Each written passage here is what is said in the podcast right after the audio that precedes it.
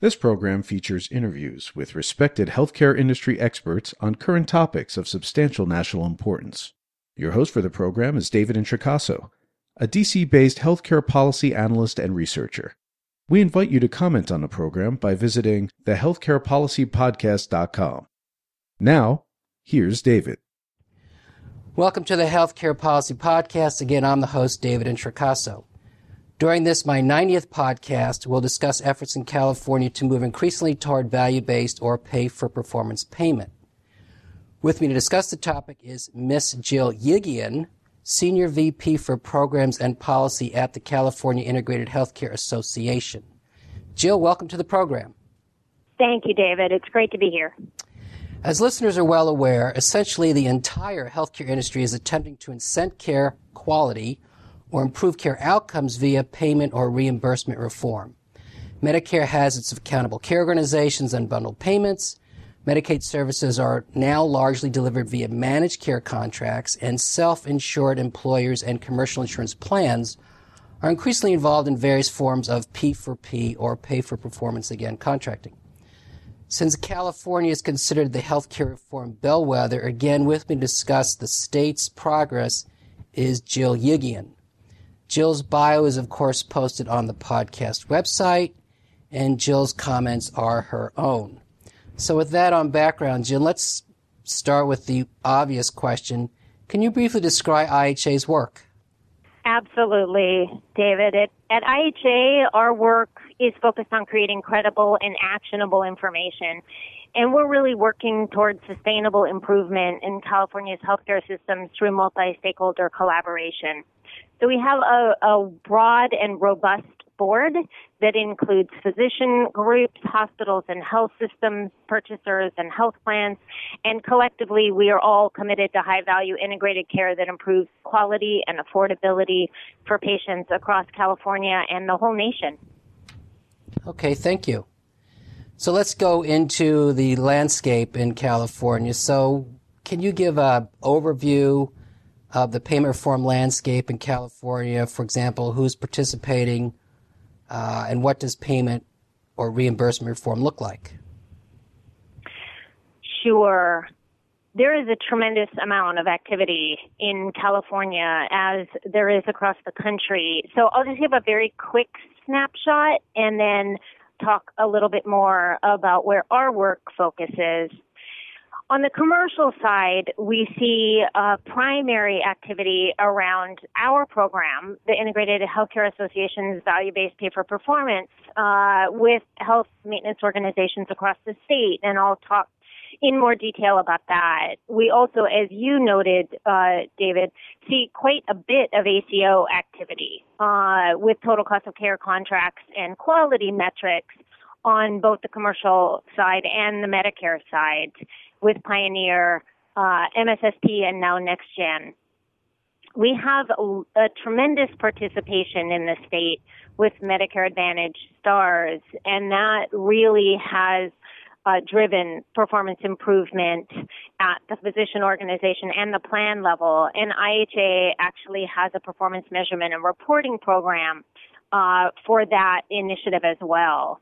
And on the Medi-Cal side, we see, as you noted, managed care organizations uh, being becoming quite prevalent, uh, enrolling most of the Medi-Cal, uh, which is California's Medicaid program, enrollees across the state. Many of those programs, many of those managed care organizations have P4P programs for their physician networks. Uh, and we see a new 1115 waiver just approved by CMS, uh, including a major component on alternative payment models for public hospital systems. Well, so there's quite the a number picture. of silos in all this. So let's. Yes. Uh, I've spent a lot of time discussing Medicare. Maybe we can emphasize or use our time here on. You mentioned HMOs, and the work they're doing. So the commercial market, and maybe if we have time, we can go to the Medi-Cal or the Medicaid market. But I think the HMOs get to your P4P work. So why don't we uh, follow up with more discussion? Can you say more about that activity? Absolutely. our program, uh, Value Based Pay for Performance, brings together 10 HMOs with about 200 physician organizations, and those are medical groups and independent practice associations, to reach agreement on a common measure set and incentive design. And collectively, those participants are responsible for the coverage and care of about 9 million Californians.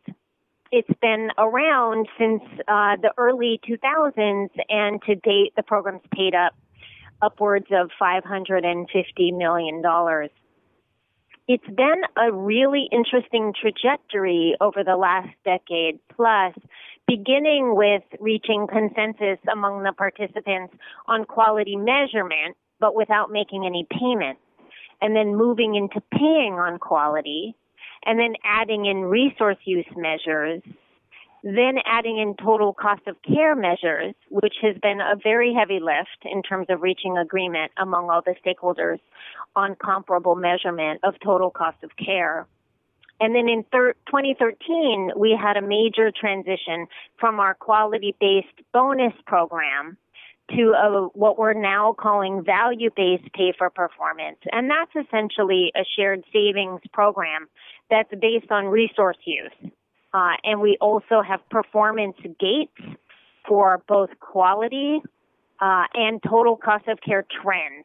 So the incentive design really pulls together the clinical quality side, total cost of care trend, and resource use into an integrated design emphasizing value. Let me just ask on the resource use because this is one of the components under MACRA. So MACRA is the doc fix uh, replacement legislation from last year. One of the two ways you can be incented for quality under MACRA, if you're a physician in Medicare, is via this MIPS, uh, merit-based payment. Has four component scores. One is resource use, and that's at the federal level new, so it's black box, but you've been doing resource use measures. So what are they and how do they work? That's a great question, and it's a challenge. Uh, the resource use measures that we use uh, for the shared savings program are inpatient bed days, uh, inpatient discharges, readmissions, emergency department visits, and generic prescribing. Uh, and we have occasionally an additional testing measure that may make it into the program based on how the testing period goes. But those are the resource use measures, and we have had a great experience getting everyone on the same page about how to measure them and on the comparability of the data. But there are significant challenges in making resource use measures actionable for physician organizations, both in terms of being able to get sufficiently timely reporting that they can really influence their own results and from the perspective of being sufficiently granular that they can follow up. And they're not, for this purpose, we are doing accountability measuring and it is not the same as performance improvement measuring, which really allows the physician organizations to have the data on exactly who is, for example, showing up in the emergency department or being hospitalized in a way that they can deploy clinical resources to change that. So it is important to understand what the benefits and the advantages are of the accountability based measuring that we're engaged in and that, that not to have expectations of that form of measuring that would allow for real time management and monitoring of those resource use measures. Does that make sense, David? Yes, that's helpful. And Suffice to say on resource use, basically you want to appropriately lower resource use. So for example, you want to keep people out of the emergency room. Exactly. Let, let me, let's just stay for a moment with measurement because again, these programs are premised on uh, measurement relative to what reward is above and beyond what counterfactually plans or providers or other would have been otherwise rewarded. So on quality measurement, You know, this is a greatly debated topic at the federal level. There are too many measures. There are too many process measures. The measures aren't harmonized. There are too many disparate measure sets. And we go on and on and on. Um, what evidence do you have in your experience as it relates to measurements correlating to actual reduction in spending growth? I mean, this is the magic uh, question uh, that we want to get to a point where we know or there's a correlation between what we measure and a reduction in expenditures or again spending and even possibly costs. Um, where's California your experience on this? Well, it's a great point. And in, in our program, we have, when we have done correlations between our total cost of care data and our clinical quality data, uh, those have been weak results. The correlation is weak, and that is pretty consistent with uh, the mixed findings that we see in the literature on this topic. I think it's fair to note that we did not expect that measuring quality would necessarily lead to a reduction in costs.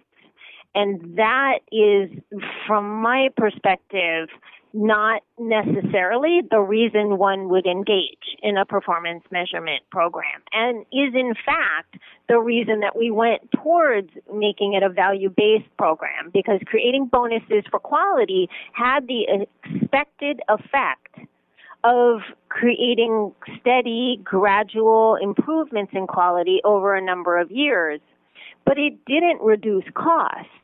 And the stakeholders, our stakeholders, the health plans and the physician organizations around the table felt strongly that there was an opportunity to really bend that cost curve. But in order to do that, you really need to measure total cost of care and report on that and on the underlying components of resource use. Measuring quality is not going to reduce uh, cost, you need to really focus on the cost and the resource use elements and make sure that people understand what that picture looks like.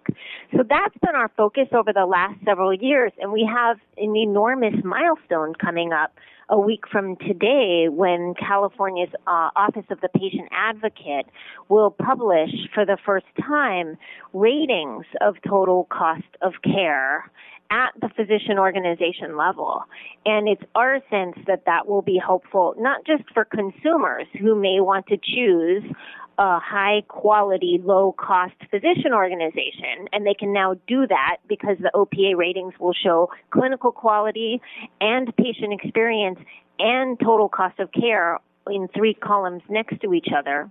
Not only will that be helpful to consumers, but also providers will be able to go onto the site and see how they compare with their peers and plans and purchasers will have that information too. So we're really enthusiastic about this and think that it's a demonstration of how far in front California's physician organizations are that they're willing to engage not only in the performance measurement and internal reporting of total cost of care data, but in publicly reporting that as well. Okay, the, the big question is if you're succeeding on resource use and total cost of care, absent having affirmed some strong correlation on quality measures, are you confident or comfortable to know that, and this is the question that always gets asked, there's no stinting of care? That's a great question. And I think the big learning from the backlash against HMOs in the early 90s. Exactly right, yes. Mm-hmm.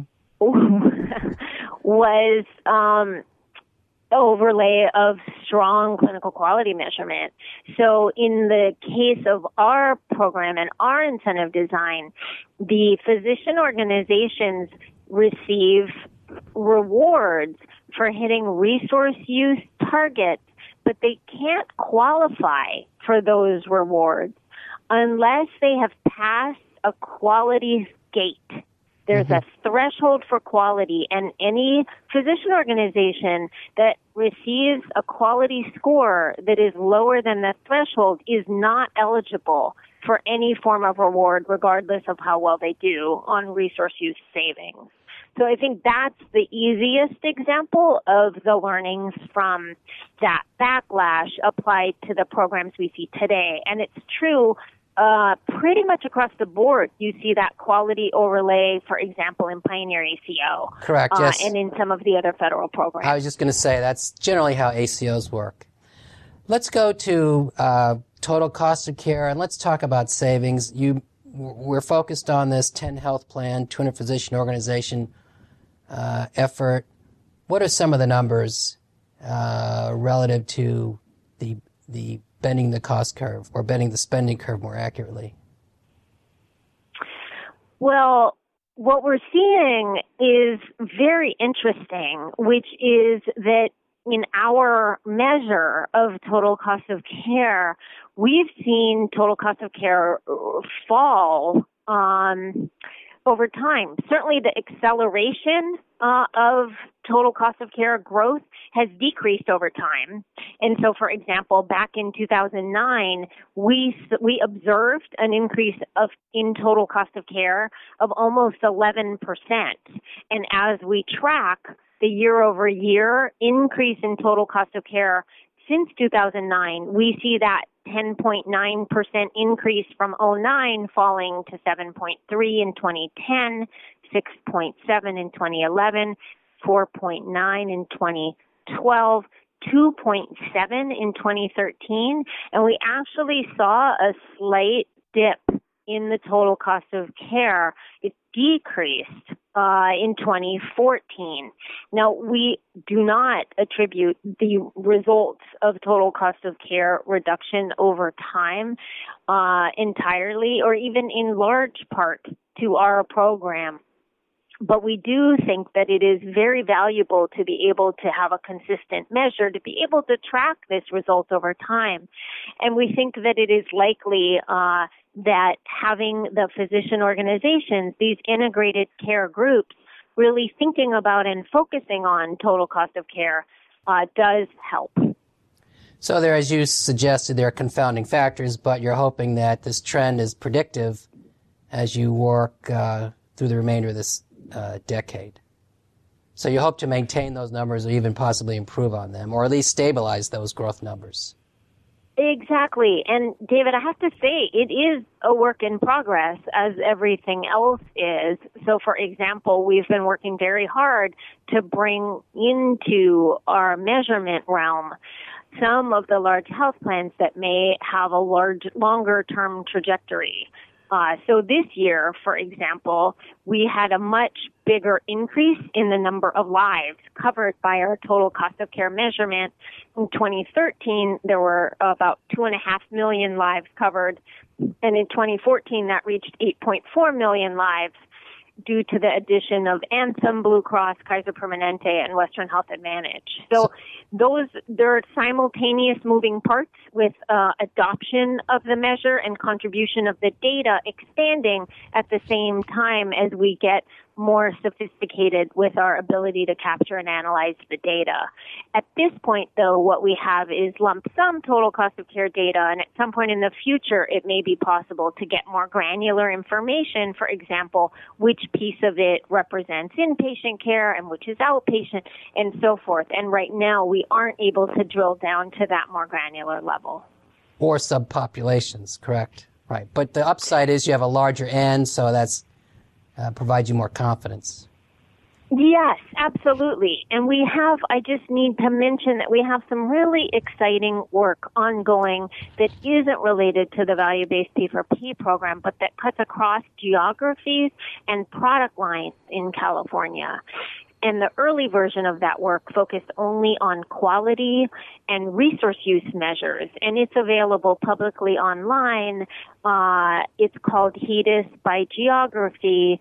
And we are now working on overlaying total cost of care data that will allow us to identify the differences in performance among product lines. So, for example, HMO, PPO, Medicare Stars and Medi-Cal, and also by geographies, uh, going down to, for example, the covered California region. In California, our exchange is called Covered California. We have 19 regions, and the map on quality that's currently up uh, at the HEDIS by Geography website allows for drill down by geography as well as by product line.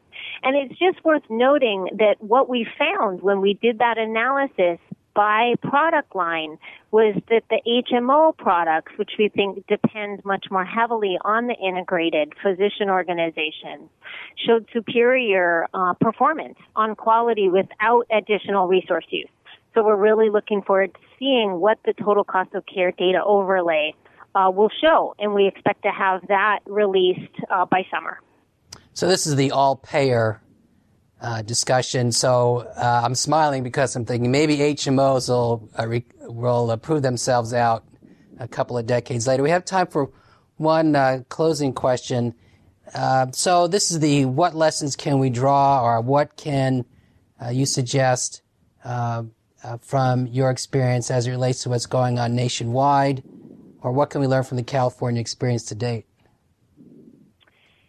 That's a great question. David, and there are many, um, many, certainly many lessons uh, learned along the way. I'll just mention a couple of them. One is that we've really found that non-financial incentives have been very important motivators, and they are core components of our program.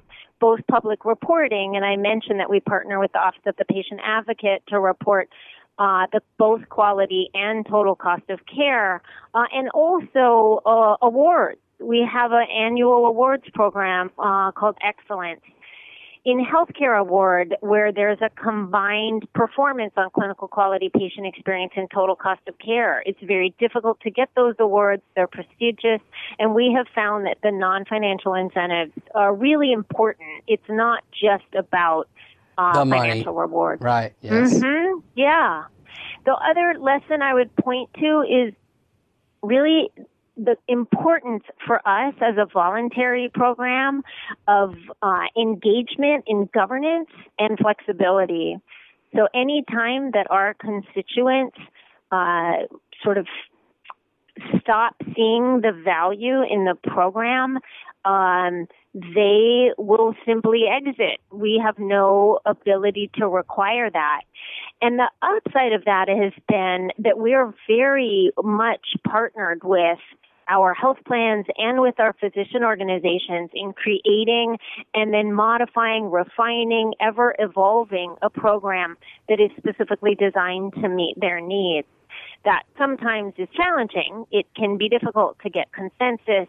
It can be very challenging to come up with something that works for everyone, but it tends to be credible and sticky, if you will, mm-hmm. once we've gotten there. Mm-hmm. So the whole self upside downside on self selection um, so, Jill, sadly, we're at our uh, time limit. So, a lot going on. We could have spent much more time in any one of these silos, but I appreciate uh, the discussion time we did have. Thank you very much. And, of course, wish you all the success. Thank you, David. It was a real pleasure. You have just heard another edition of the Healthcare Policy Podcast hosted by David Introcaso. To comment on this program or others, to see information about upcoming interviews, to suggest a program topic, or to hear an archive program, please visit our website, thehealthcarepolicypodcast.com. Thank you for listening, and please listen again soon.